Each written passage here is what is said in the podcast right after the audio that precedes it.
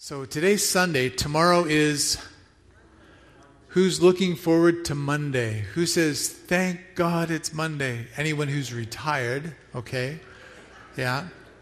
Let me tell you a secret. My parents were both school teachers and worked really hard at it.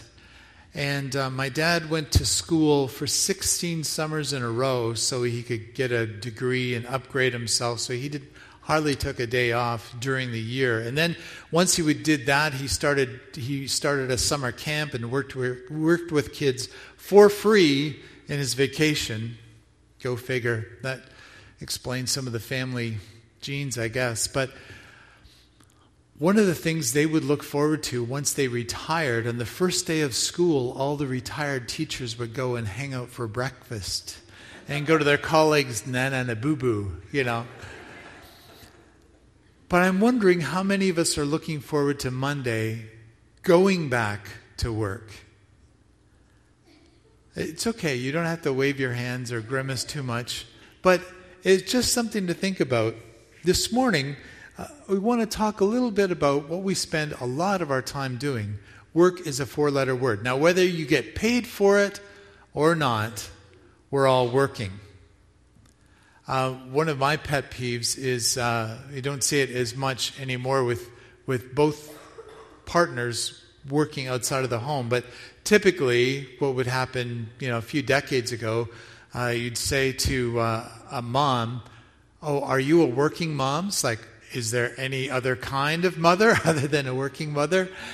But whatever we do, whether it's paid or not, we do work, right? We can't avoid it. And uh, some people deal with it in different ways. Um, I'm not a super country western fan, but I love some of the songs that come out, especially about work. This is the old classic Chain Gang. And, and if you, I don't know, you should really Google that or YouTube it. It's just this, uh, it's such an emphatic, um, grunting thing to, to work to. Uh, fellas, crank it up as you do your vacuuming around the house or something. It'll be, you'll be very popular, and it's very soothing. Uh, Dolly Parton came out with, uh, there was a, actually kind of a cute movie called Nine to Five that talked about female office workers and the kind of grind that they face. Johnny Paycheck wrote a song called Take This Job and Shove It. I'm glad he didn't say where, but anyway, he said that was his attitude towards his work.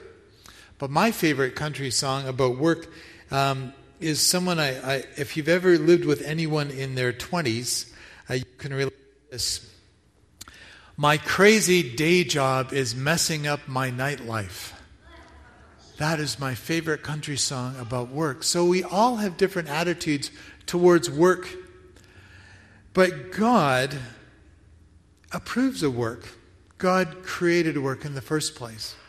And in Genesis chapter 1, when God was making human beings, he said this God said, Let us, Father, Son, and Holy Spirit, Trinity, let us make human beings in our image. It's not a typo, it's a reference to the Trinity. To be like us.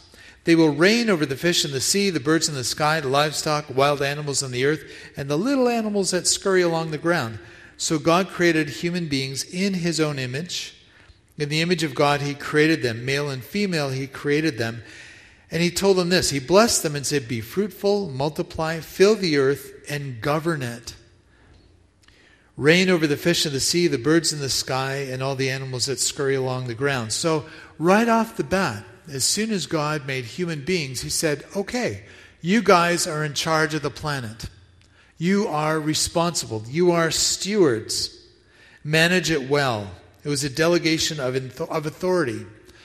Now, he did not say, cut down all the trees. He didn't say, pollute all the water in the air. He said, take care of it, manage it, be a good steward. He didn't say anything about taking all of the fish out of the oceans or depleting or making species go extinct. One of my saddest experiences in my first year in Manitoba, I went to Fort Whyte for a conference one day, and we looked at this herd of bison, about 20 of them. And I don't know why, this deep sadness came over me. I'm thinking, there used to be millions of these beautiful creatures roaming across the prairies, and they were almost wiped out until a few bright people in the late 1800s saying, We got to save these bison or else there won't be any left. But God has given us the work, He has assigned us the work of managing the planet well. So, work comes from God. And it's a good thing. It started off well, didn't it? Genesis started off well. And unfortunately, by the time you get to Genesis chapter 3, things take a dramatic turn for the worst. And there is what theologians call the fall. Adam and Eve sin, they blow it. And one of the consequences of, God, of man trying to be independent from God is that our work, which is designed as a good thing, turns into toil. And we just scrape by. So, this good thing that God had intended us to do becomes this kind of double edged sword. Yes, we work for a living, but it can be time consuming and worrying and drag us down. This morning, I want to talk about God's perspective on work and what how he wants us to have our his perspective on what we do, how we can offer it uh, as worship to him. With God, when He told us to be stewards of the earth and manage the planet well, there's no division between sacred and secular. That's not in the Bible.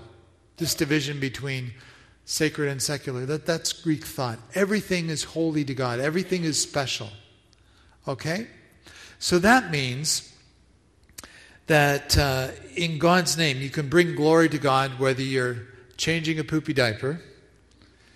Yes or you're coding software, or you're digging ditches, or you're closing a sale, you can do all of those things to God's glory. Our work is another way of offering our worship and who we are to God. There's a lot of students here. Did you know that you can study to the glory of God? You can. You devote yourself and you learn about stuff, and you can do it as a gift to God, as a way of showing, just reflecting back that love that He's shown us.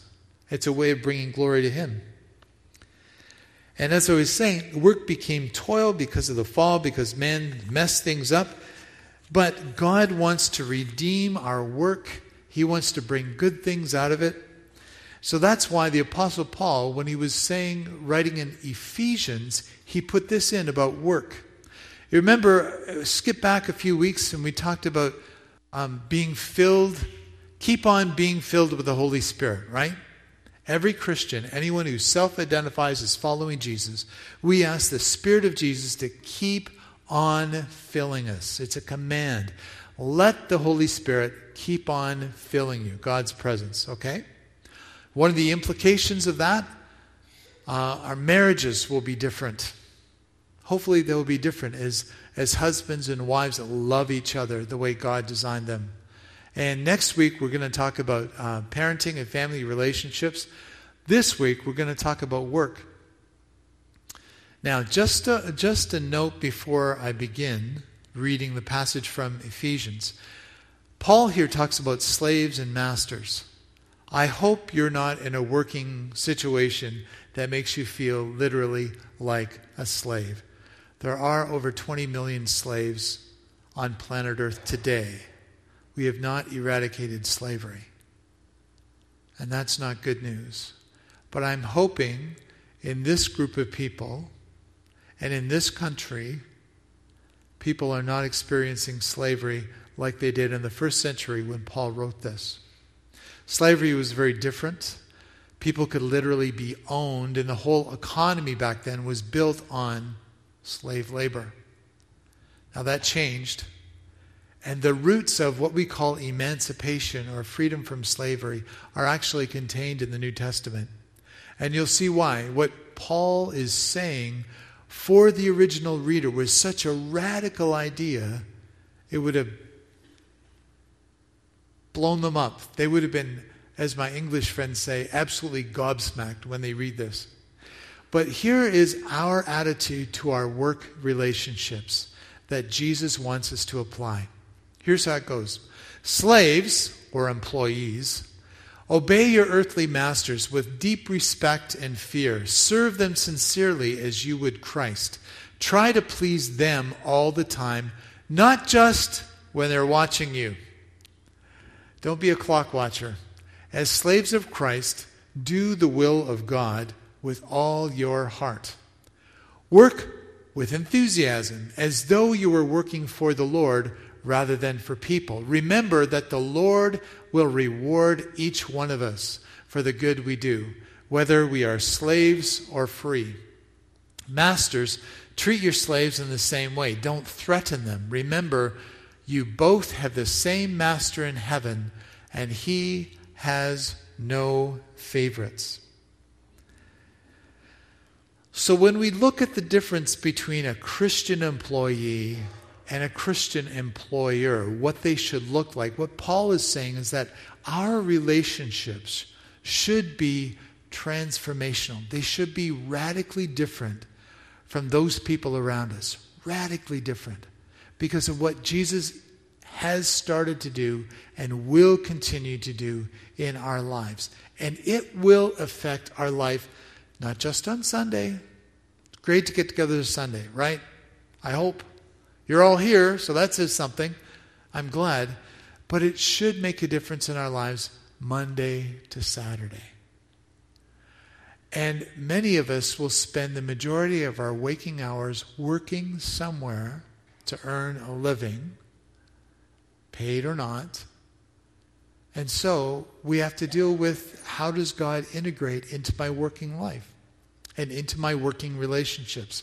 And that's what Paul is trying to encourage us here with. So, if you're an employee, if you're a Christian employee, respect your employer just as you would for Jesus. Imagine, wow, wouldn't you like to have Jesus for your boss? Maybe, maybe not. Because he knows everything. Oh, that might be awkward. But imagine that you're doing a job you don't like very much and all of a sudden you realize, well, maybe I could do this job for God. How would that change your attitude? As a summer student, um, I had a variety of jobs, and probably the one of the worst jobs I ever had was working in a stone quarry. Is anyone here familiar with the cartoon show The Flintstones? Anybody? You may be of a certain era, okay? Fred, Flintstone and his friend Barney Rubble worked in a stone quarry. If you don't know what I'm talking about, YouTube it, okay? It's awesome. Anyway, you'll explain you'll understand it much much better. So I went to work in this stone quarry and it was a it was a tough job and it was a really tough economy. What really bothered me is that the summer before I literally made more than twice as much money an hour. Had a relatively cushy, interesting job but the economy was bad. It was the only job I could find.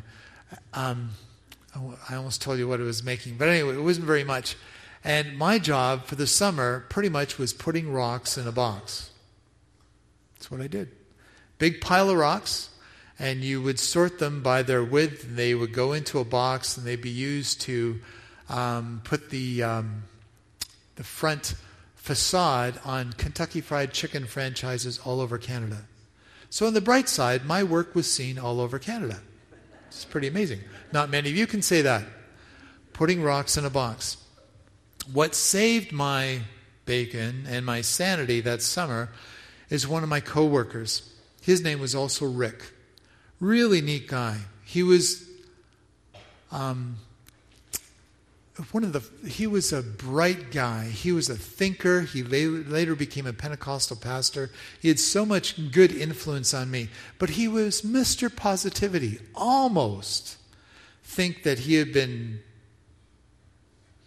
i don't know inhaling something before he came to work. He was just positive guy. He was just bright and positive.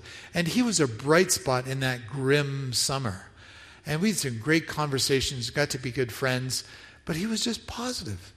And he, there he was, working in the stone quarry, cutting the rocks, and I was putting them in the box. But he was Mr. Positivity. There was another fellow, whose name I can't remember, had been working in the same place. He'd been working there for 12 years. And this job was grinding him down. every lunchtime, he talked about, I'm going to get another job.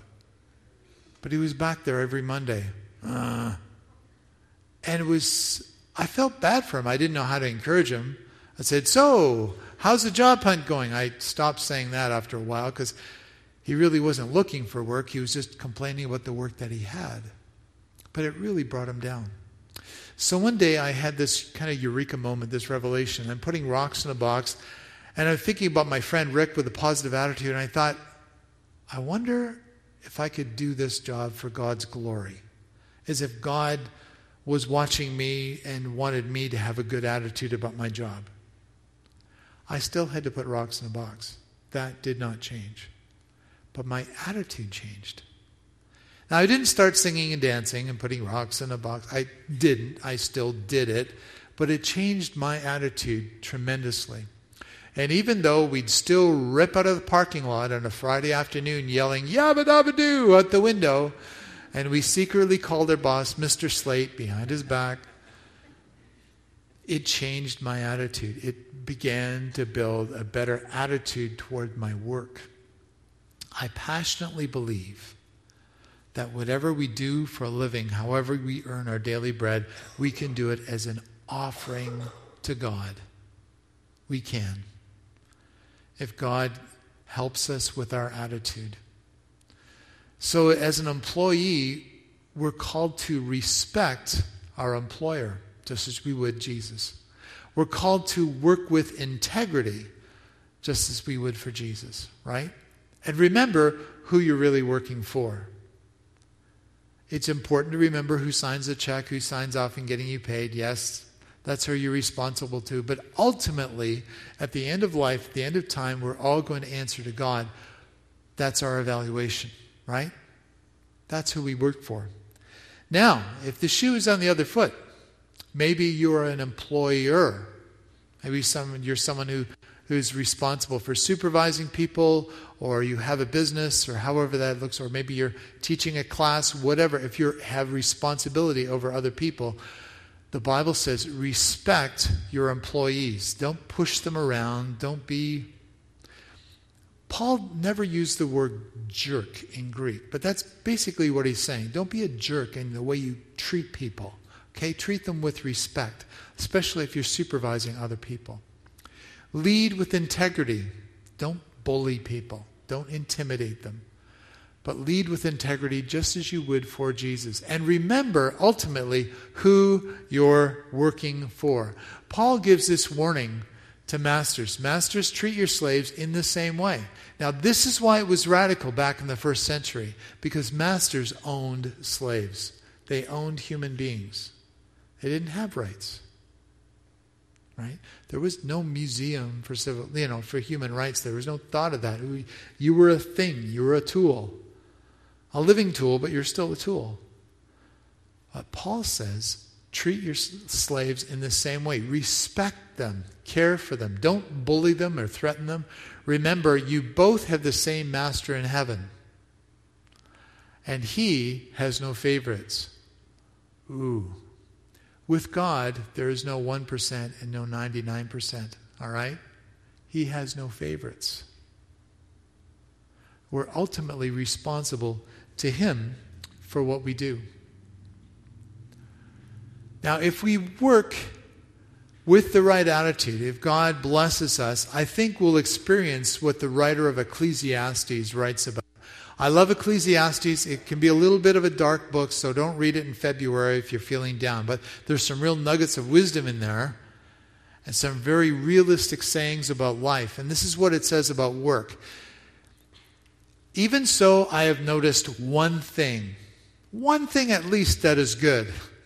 It's good for people to eat, drink, and enjoy their work under the sun during the short life God has given them, and to accept their lot in life. It's a good thing to receive wealth from God. Everything we receive comes from God. Did you realize that? If you're a Christian, there's no self made men or women here. We receive everything from God's hand. So it's a good thing to receive wealth from, God's, from God and the good health to enjoy it. to enjoy your work and accept your lot in life, this is indeed a gift from God. God keeps such people so busy enjoying life, they have no time to brood over the past. It's really sad when you encounter people who have money and health, and all they do is sort of gripe about stuff in the past that they haven't been able to overcome, or for whatever reason, they're stuck in the past. That's really sad. It's really sad. And the, the author of Ecclesiastes is saying, you know what? Contentment is a gift from God. Now, it's interesting that Paul writes to slaves in the New Testament and said, hey, if you've got a chance to win your freedom, go for it. You don't have to stay stuck. God is all about helping us improve our situation in life. But be content. Be content. Don't worry about status, things, other stuff, because they're temporary and you certainly can't take it with you. But finding contentment in our work, offering it as a gift to God, can so change our attitude. Imagine if you're dealing with a client, especially a difficult one, and you deal with them graciously, with boundaries, and you try to serve them. Then you can sign off and say, Well, Lord, how did I do? Or if you're cutting a lawn and you get all the trimmings up and you make it nice and neat and think, I know next week I'll be back to cut that grass, but today it looks good. Can you clean a toilet to the glory of God? Of course you can. Make that sucker shine, you know? You can it changes our attitude and it makes us partners with God, right? In taking care of the planet. My desire for us is that we see our lives as integrated as a, a means of serving God, not just earning a living and providing for our families. Though all those things are important. But life is not about us. It's about it's about serving God through what we do. And there's no hierarchy in God's kingdom. Some people think that pastors and missionaries are on the top of the pyramid and everybody else is that. It, that's not in the Bible. It's not in the Bible. Oh, I could serve more God more if I could do this. Well, if God tells you to do something different, do it. But just in the meantime, serve God where you are. Now, has somebody got uh, a newsletter from this week? From this month. Who's got one? Thanks, Luann. Can I borrow it? There is a brilliant quote in here that I wish I had thought of, but uh, Rachel put it in because she's smarter than I am. And anyway, I just want to read it off the front page. It's, it's another quote from Martin Luther, our friend Martin. He says, The Christian shoemaker does his duty not by putting little crosses on the shoes, but by making good shoes because God is interested in good craftsmanship. Do you get it? Whether or not you put little crosses on your shoes, I guess it depends on who you're marketing your shoes to, but God is interested in good craftsmanship. That's how we glorify Him. That's, that's how we serve Him. All right? Let's pray. We really need to pray for our work. Some of our folks, some of us are underemployed, some of us are unemployed. And maybe a few of us are feeling overemployed right now with our responsibilities at work. But let's ask God to graciously bless the work of our hands. Okay? Let's pray together. Heavenly Father, we want to thank you for giving us the ability to work. We want to serve you and bless you. We want to have the right attitude. Lord, remind us who we are really working for. We're really working for you. As we do that, help us to respect other people and to live lives of integrity. Lord, again, there's so many of us that are challenged and looking for work. I pray that you would provide the right job at the right time and give us the ability to earn our living and to be generous. Thank you that everything we have comes out of your hand. We're totally dependent on you. Help us to serve you through our work and our vocation. Some of us may be fig- trying to figure out what am I going to do with my life? What is my vocation? What are you calling me into? Lord, give us ears to hear. We are so looking forward to anticipate, as we anticipate how you're going to answer these prayers.